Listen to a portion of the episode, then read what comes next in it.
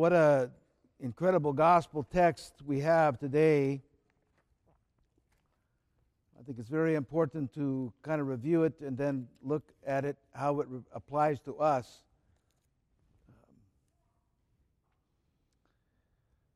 This is a very sad situation where the demoniac has uh, been in the grave, um, in the tombs for many, many years, trapped by the demons.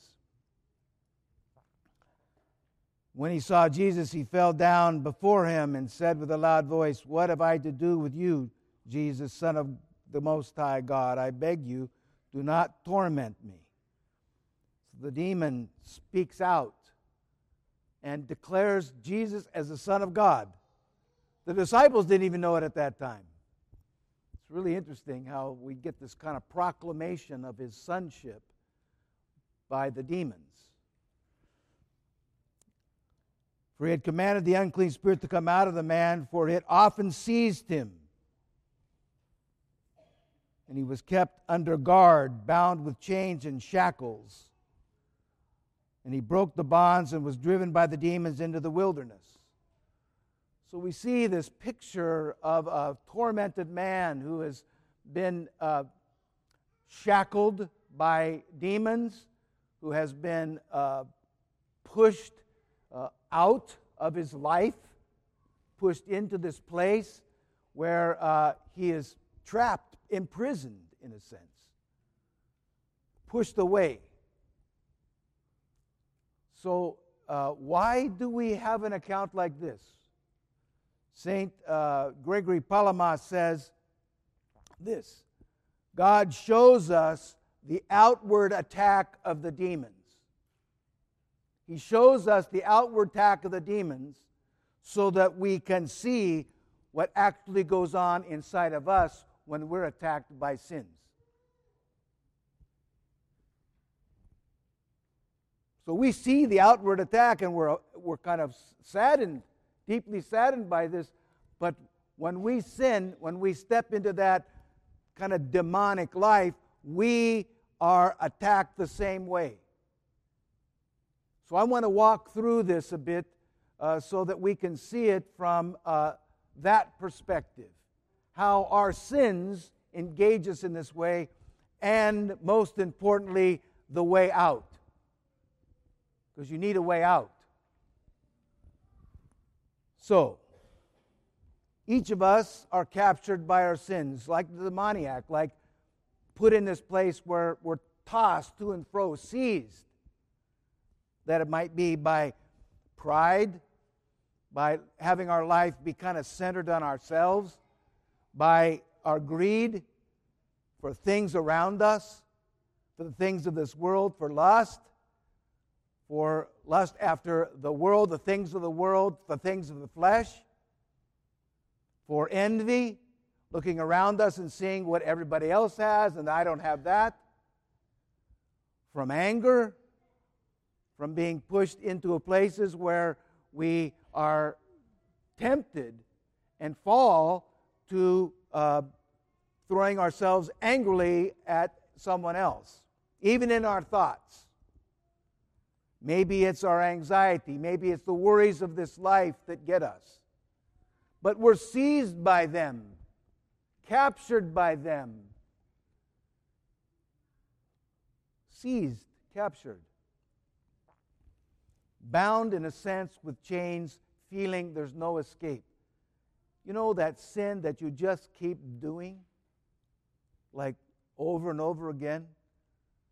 Maybe that one, that two, that three, that just keeps happening. You repent, you're sorry, you're forlorn about it, you work hard at it, but then you stumble right again over the same temptation, seized by it. And sometimes we feel, as when he said there were legions, like there's no relief, Lord. How am I going to get out of this mess? How do I escape this mess? I feel like I'm thrown into this sin all the time. And we long we long to have that driven away so that we can be sitting at the feet of Jesus, clothed in virtue, clothed with our, our right mind with good thoughts, healed and strengthened. So, how does that happen? Because we all know we sin and we have sins that beset us. And we need to know the way out. How do we get out? We're trapped. How do we get out? God has freed us. He freed the demoniac and he can free us. And actually, the way out is very simple. It's very, very simple. St. John the Baptist said it in, as the forerunner to the Lord. What did he say? You can speak. You can speak. It's okay. Repent. Repent, for the kingdom of God is at hand. Repent. Simple. Turn back. Turn away from that stuff back to God. Repent. A simple thing to do. Turn away from the sin and in repentance move away from it toward, toward God. Uh, in Acts, Peter says, Repent and be baptized for the forgiveness of sins and the reception of the Holy Spirit. Repent. Repent. In our pre communion prayers, it's so beautiful. It says, Those who repent are reckoned, reckoned among the friends of God. Friend of God, those who repent. And in St. Peter, he says, God is so long suffering that he awaits our repentance. He waits for us to repent. And this one I absolutely love. In Luke, the Lord says this about repentance there's more joy in heaven over one sinner who repents than the 99 persons who need no repentance. You know what happens in heaven when you repent? The angels rejoice.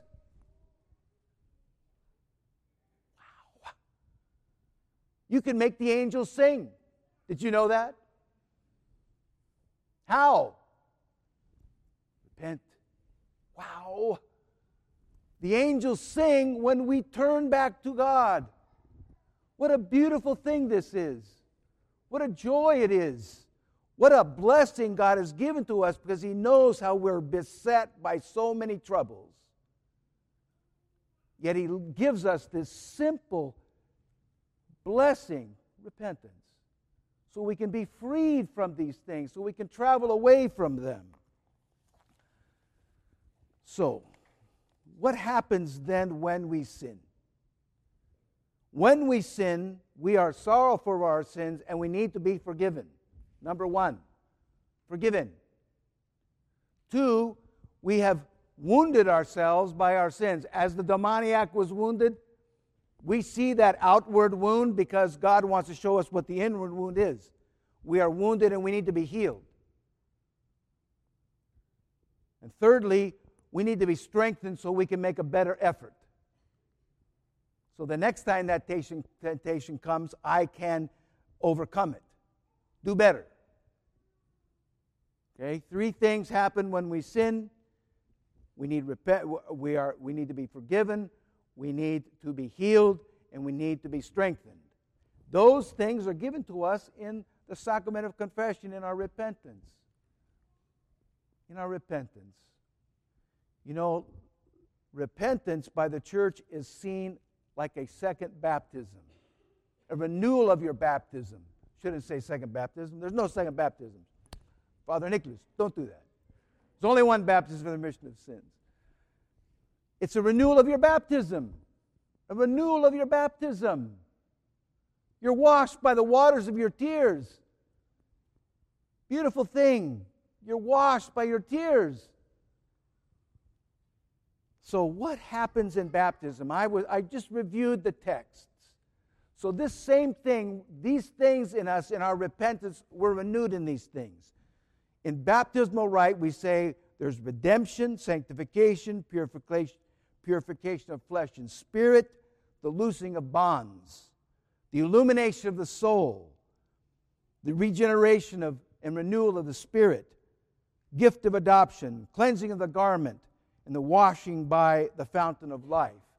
So if we take a look at this and say to ourselves, when we repent, this is what we get redemption, a renewal, a, a stepping back, a being brought back to that pristine beauty of our baptism. Brought back, repented, returned to, redeemed in our confession.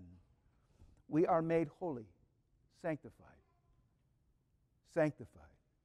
You know, there's a great story of a monk who was clairvoyant. And he could actually see the sins of people. And he said he was sitting with one of his monk friends and he see the sin coming in. So there's avarice, there's pride. And Another man walks in, he goes, Oh, that man just went to confession. He's free. He's free. His sins are done. He's sanctified. He's holy.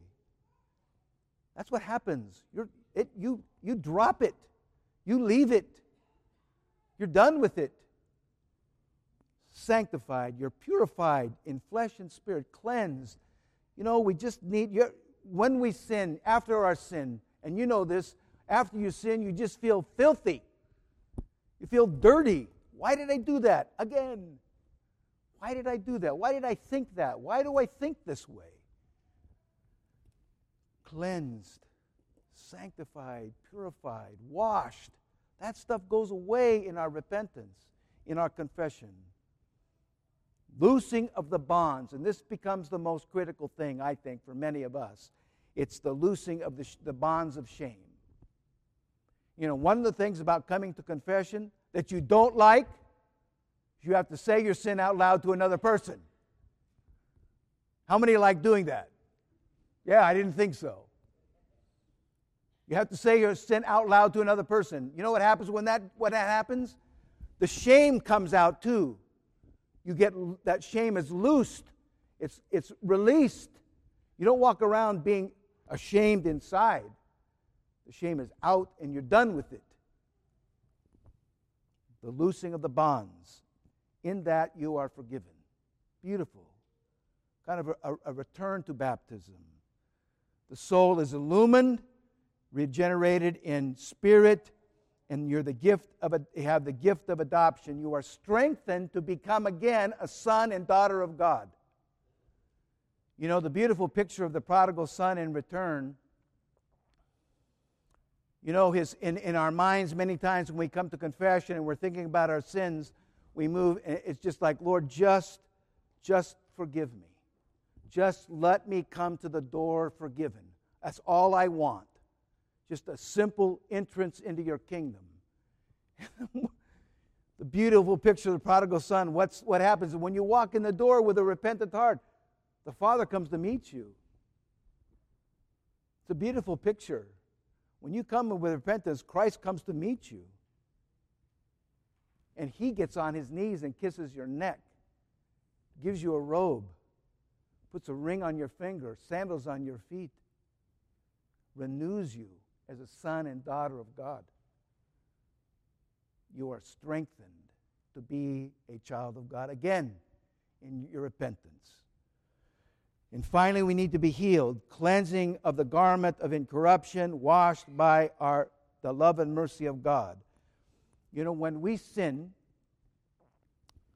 the, one of the pictures I have about my sins is that I was given at baptism a white garment.